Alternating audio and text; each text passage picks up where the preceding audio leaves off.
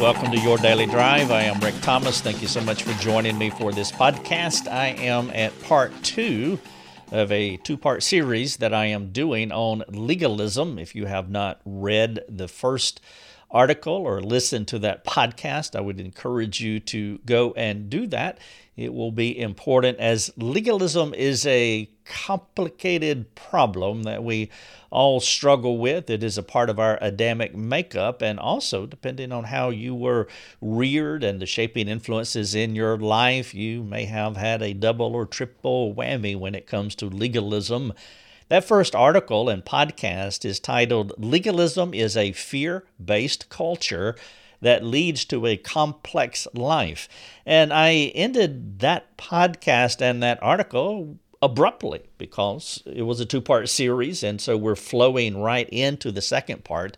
And so I want to jump into it right now. If you want to listen to part two, uh, if you want to read part two, rather, you can get that article, this podcast. You can get the article for this podcast on our website, rickthomas.net, and it is titled Investigating Legalism Where in the World is Worldliness? And so that's the two part series. Part number one legalism is a fear based culture that leads to a complex life. There are over 2,000 words uh, there in that article. There are about well, well over 2,000 in this one here. There are close to, I would say, 4,500 words in this entire series. And so it'll make a nice little booklet for you. It'll make an excellent study. There's also a video, there's some graphics, and there are a half a dozen other articles that you can read. So there's a lot of information here on this idea of legalism. Again, the first one legalism is a fear based culture that leads to a complex life. This one is titled Investigating Legalism Where in the World is Worldliness? And so that's my question. Where in the world is worldliness? Now, how you answer this question will determine how you live out your Christian experience in God's world. This is one of those watershed questions that will send you in one direction or some direction that is entirely different. Your system of Christian practice flows from how you answer my question. How you evangelize, how you interact with your culture, how you lead your spouse, how you parent your kids, how you pray to God, read your Bible, confess your sins, and relate to your local church are some of the things affected by your understanding of worldliness. In the last podcast and article, I talked about this Gnostic worldview that has come into some Christian think. You see, the Gnostics believed that worldliness was in the world. The legalist has a similar perspective. They both, the legalist and the Gnostic, they see the world as evil and internal spiritual things as good. Now, this understanding is why they both, the Gnostics and the legalist, separate from the culture and encourage others to do similarly. That's why I said where you land on this question of worldliness or badness or evil, it will affect how you evangelize, interact with your culture, lead your spouse, parent your children pray to God, read your Bible, confess your sins, and relate to your local church, and many more things. It is a watershed question. I used to think that worldliness was in the world too. And the logical outworking of my belief system and practice was to draw lines between me and my culture. There was a big wall between me and my culture. I became a separatist from all of those who were not like me. I did not learn these things from my observations of Jesus. It was my Christian teachers that taught me how to live the life of a legalist. They told me about this contrived doctrine of separation, and I put that in quotation marks. And even though Jesus contextualized, he embedded himself in his culture, my mentors motivated me to live differently from Jesus by separating from those who were not like me. Holding tenaciously to this worldview created problems because I attempted to live in my world as I separated from them, integrated with them, and judged them from my self righteous pedestal and so I was in the world, separated from the world. I was integrated with them. Obviously, I judged them from my self righteous pedestal. It was kind of like I was a pedestal inside of my world, looking down on them, judging them. It was not only an awkward relationship, but it was a joyless Christian experience. You see, rule keepers can't be joyful unless they are just oblivious to how out of step they are to God's Word. Christians are supposed to separate from the world. But the first question to ask is where is the worldliness according to God's Word from which they are separating? I used to draw the line between me and my culture because I believed that worldliness was out there in the community. Today, I draw the line in another place. I see that worldliness is in my heart, which is where John and James located evil worldliness. Listen to 1 John 2 14 and 15. John said, Do not love the world or the things in the world. If anyone loves the world, the love of the Father is not in him for all that is in the world. Now he's about to describe what is in the world that we should not love the desires of the flesh and the desires of the eyes and pride of life is not from the Father, but is from the world. Do you notice where or how John described worldliness as desires and pride? James said it another way in chapter 1, 14 and 15. He says, But each person is tempted when he is lured and enticed by his own desire. Then desire, when it has conceived, gives birth to sin, and sin, when it is fully grown, brings forth death. You see what James is saying?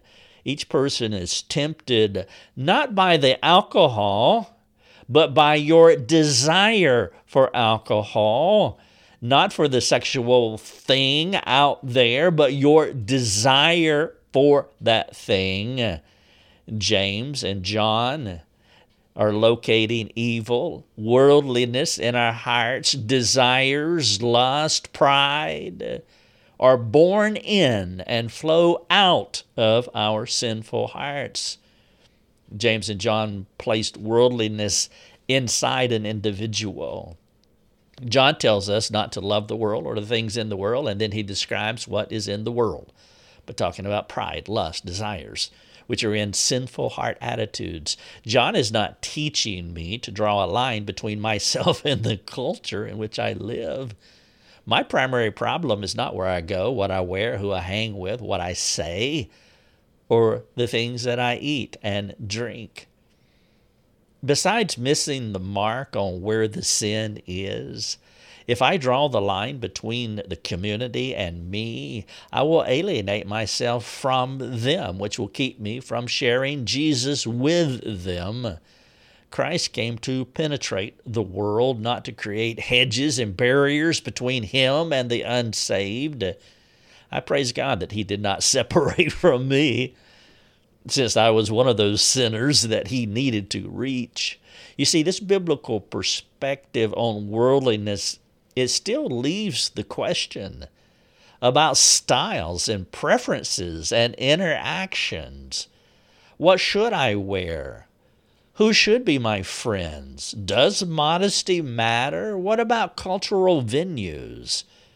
Are you saying it's okay to get drunk? May I watch anything?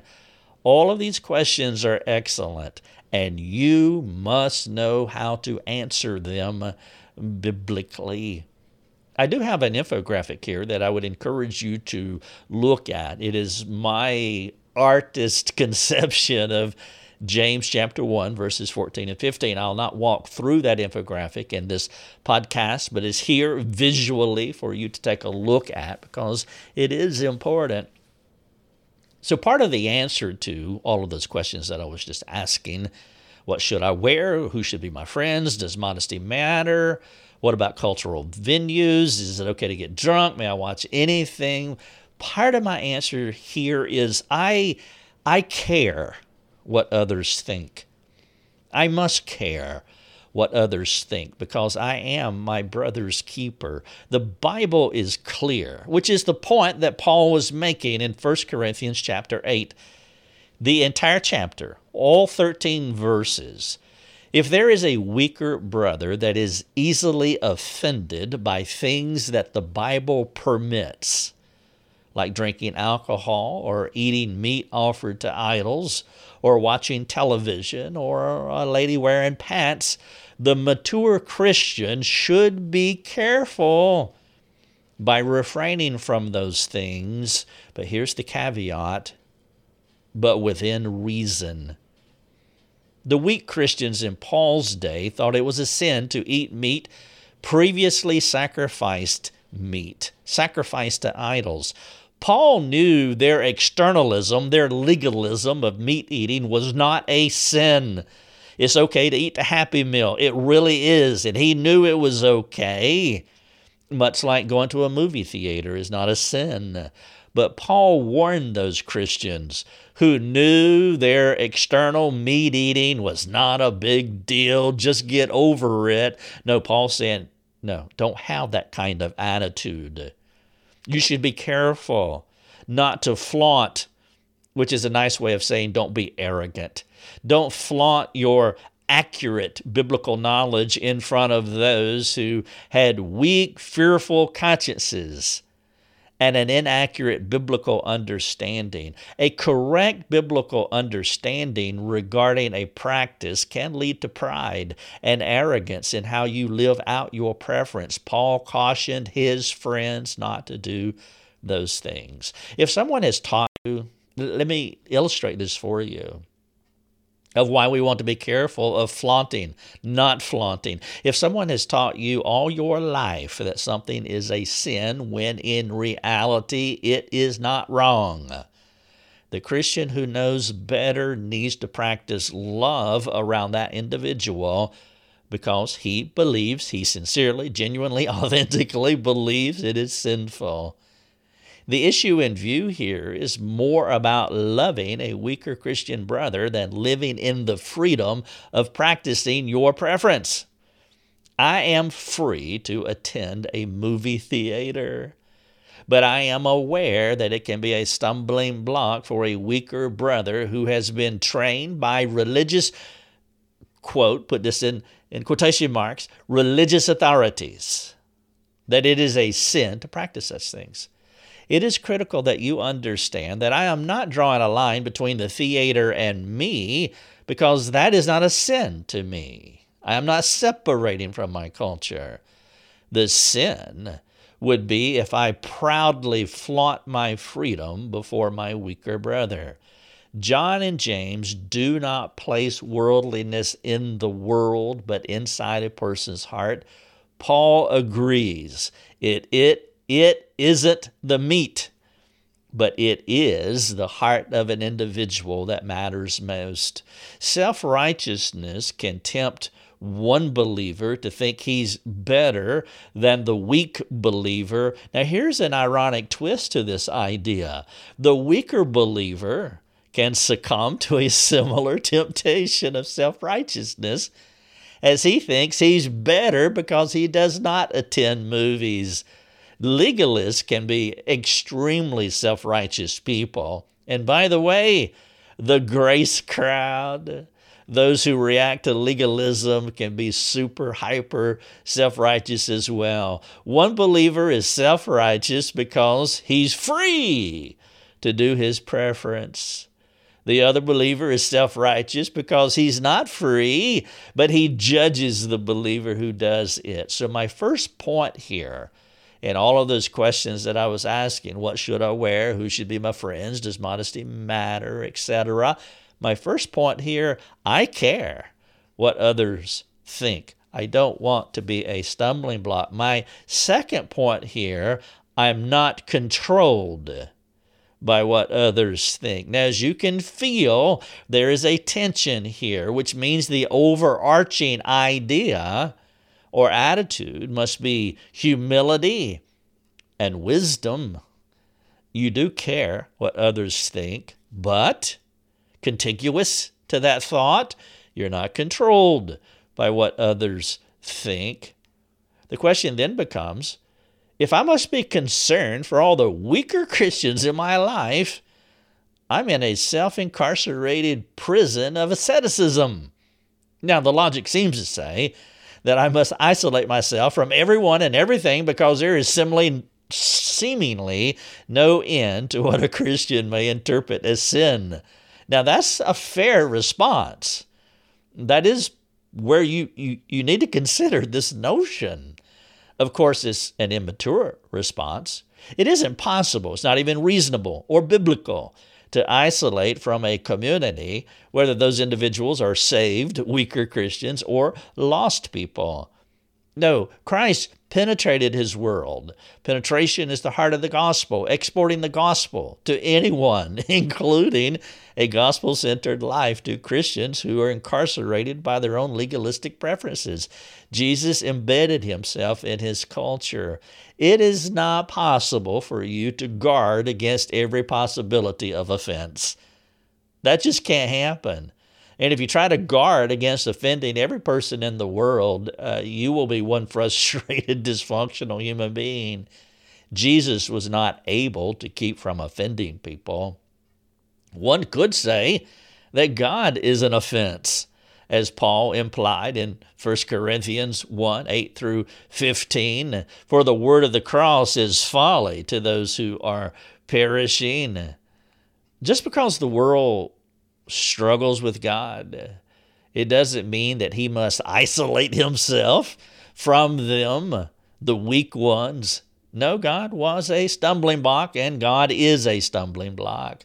People didn't like the way the Lord operated, but he pursued the offended, hoping to reconcile with them.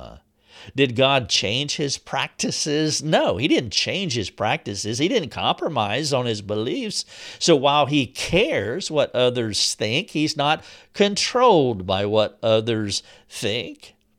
And some of those weak ones did transform, like me, maybe you, if you are a believer. You see, the, the mature Christian has enough self awareness to know that he will offend some folks.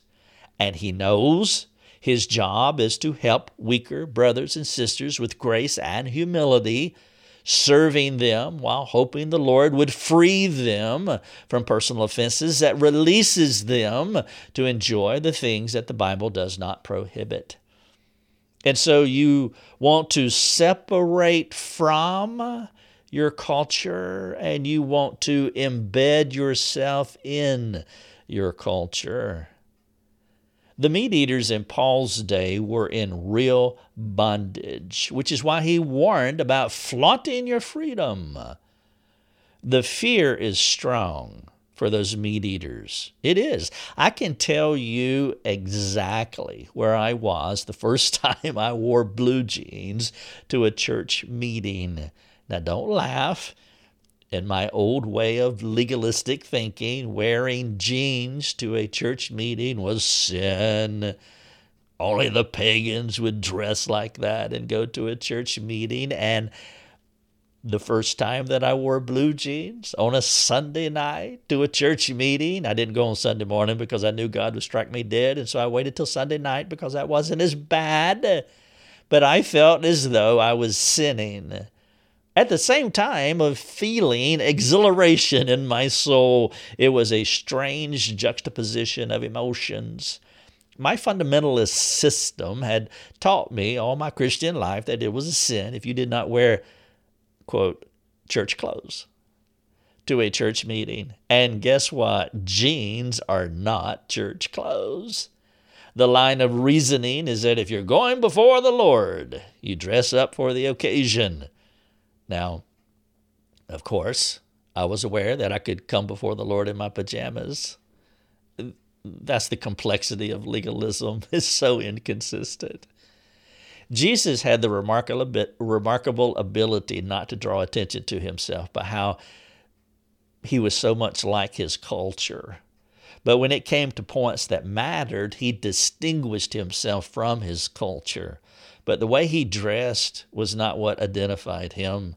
It's not about the jeans. If you want to wear a suit to a church meeting, be free, wear that suit. If you want to wear blue jeans and a t shirt to a church meeting, be free, wear your jeans and your t shirt. Christ was free to look like everyone else because that was not the place to draw the line. He also didn't draw attention to himself by where he went those are the two ditches. So, in these ways, he was not a separatist in one ditch. He mingled with his culture. He loved the people, and it was apparent. He went where they went. He ate where they ate. He participated in what they did. He was an embedded Christian. But the other ditch is that he didn't compromise biblical truths he did distinguish himself as different from his culture in the critical areas that mattered. This is where Jesus drew the line. This is where Jesus was different from the culture, even though he embedded himself inside the culture. For example, Jesus was a servant to everyone, the lost and the saved because he did not come to earth for others to serve him. He didn't care if folks were offended when it came to serving people. He served the mixed race Samaritan. He would allow the trashy, down and out woman to wipe his feet with her tears and hair. He would help the super spiritual, overly proud Nicodemus and he would draw a line in the sand between the lewd, the adulteress, and the legalist, those on the other side of the line. If you distinguish yourself by serving your culture rather than isolating from your sphere of influence, you are behaving like Jesus. If you differentiate yourself by loving your wife through serving her, you are acting like Jesus. If you distinguish yourself by modeling biblical manhood to your children, you are being like Jesus. You are, you are embedding in your culture, whether it's your marriage, your family, or those within your sphere of influence. The opportunities for impacting your culture for Christ are wonderfully staggering. You see, being immodest or over modest can have the same effect. You're drawing attention to yourself. If your behaviors capture the gazes of others rather than reflect the Christ whom you serve, you need to rethink why you dress the way you do. This perspective is what the Pharisees were doing. They were drawing attention to their religious garb and their religious asceticism which was merely a desire for the approval of men rather than receiving God's pleasure. And this is what John called worldliness.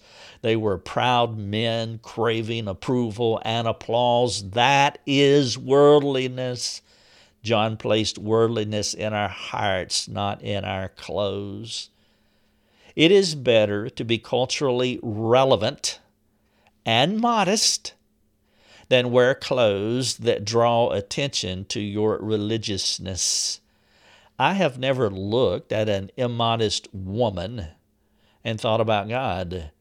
And alternatively, I have never looked at an over modest woman and thought about God. In both cases, I thought about the way the person dressed. It was either seductive on one hand or, quite frankly, odd on the other hand, but ultimately it was the person that I was thinking about and not God. Jesus chose a blend with his culture approach, unless it came to serving his culture for the glory of his Father, which is how he set himself apart. Jesus was culturally relevant, he was modest, he was courageous, he was embedded. You can be relevant and reach your culture without caving to the immodesty of your community or the over modesty of religious traditionalism. The key is to guard your heart against the temptation of thinking that the external is sinful. It is the heart that you must safeguard. It is sinful lust, sinful desires, pride that will make you worldly. As you examine your heart and engage your culture, you're attacking any potential worldliness that seeks to lure you away from God. This is a two part series on worldliness. The first article and the podcast, Legalism is a Fear Based Culture That Leads to a Complex Life. I would encourage you to read the article if you wish or listen to that podcast. And then this article and podcast is titled Investigating Legalism where in the world is worldliness? I want to finish this series by sharing with you a quote from the late R.C. Sproul on legalism from his book called The Holiness of God. I'll just read it as is. R.C. Sproul on legalism said this. It is a tragedy that Christians have treated the matter of nonconformity, a uh, nonconformity at a shallow level. The simplistic way of not conforming is to see what is in style in our culture and then do the opposite. If short hair is in vogue, the nonconformist wears long hair. If going to the movies is popular, Christians avoid movies as worldly. The extreme case of this may be seen in groups that refuse to wear buttons or use electricity because such things too are worldly. A superficial style of nonconformity is the classical Pharisaical trap. The kingdom of God is not about buttons and movies or dancing. The concern of God is not focused on what we eat or what we drink. The call of nonconformity is a call to a deeper level of righteousness that goes beyond externals. When piety is defined exclusively in terms of externals, the whole point of the apostles' teaching has been lost. Somehow we have failed to hear Jesus' words that it is not what goes into a person's mouth that defiles a person, but what comes out of that mouth. We still want to make the kingdom a matter of eating and drinking. Why are such distortions rampant in Christian circles? The only answer I can give is sin our marks of piety can actually be evidences of impiety. When we major in minors and blow insignificant trifles out of proportion, we imitate the Pharisees. When we make dancing and movies the test of spirituality, we are guilty of substituting a cheap morality for a genuine one. We do these things to obscure the deeper issues of righteousness. Anyone can avoid dancing or going to movies. These require no great effort or moral courage. What is difficult is to control the tongue, to act with integrity, to reveal the, ref- the fruit of the Spirit. That is R.C. Sproul from his book, The Holiness of God, pages 161 and 162. And this is Rick Thomas, a two part series on legalism. I would encourage you to read uh, the 10,000 plus words that are here with all the articles that are linked, the video, the graphics. If you have any questions that you would like to ask me and our team, I would encourage you to do that. It would be our joy to serve you. Your Daily Drive is a production of rickthomas.net, a global community that is seeking to live more productive and inspiring lives. If you'd like to learn more about our community, please go to rickthomas.net. rickthomas.net.